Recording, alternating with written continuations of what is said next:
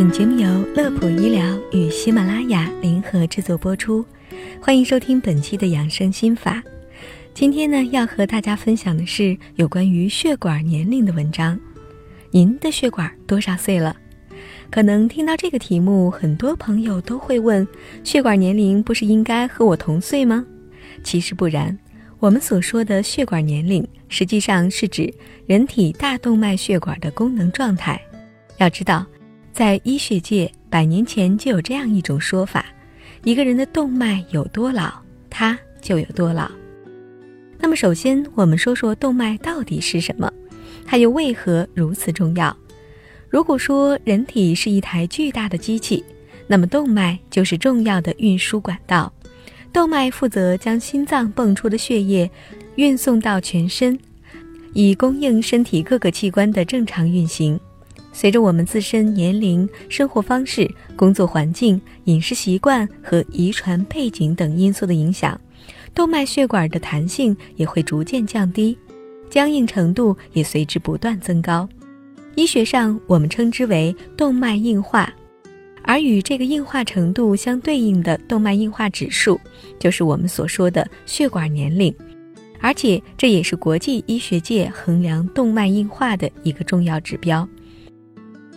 那么到这里，大家一定会问：如何测算动脉硬化指数呢？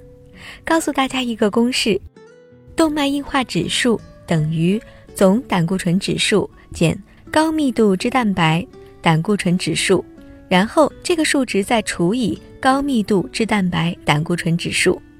如果一个人的指数小于四，那么反映出的就是他动脉正处于青壮年，还是比较健康的。当然，数值越小，动脉硬化的程度也就越轻，引发心脑血管疾病的危险也就越低。而如果动脉硬化指数大于等于四，这就说明动脉已经开始步入老年，发生了硬化。数值越大，动脉硬化的程度也就越高，就越容易发生心脑血管的疾病。专家表示，日常大家可以通过以下八个问题进行自查。第一个问题，血压是否超过高压一百四、低压九十的范围？第二个问题，心率是否正常？第三个问题，是否吸烟？第四个问题，血脂是否正常？五、血糖是否正常？六、日常有氧运动量够吗？七、体重正常吗？八、有无脑卒中、冠心病等家族史？如果您达到或超过三项，这就是动脉硬化的潜在人群了。建议您到医院进行颈动脉超声检查。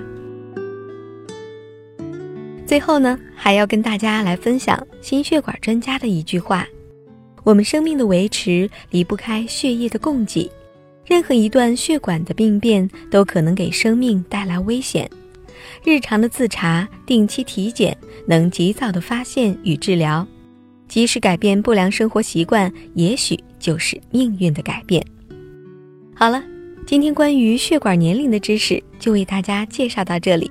我们衷心的祝愿大家都能够拥有健康的身体。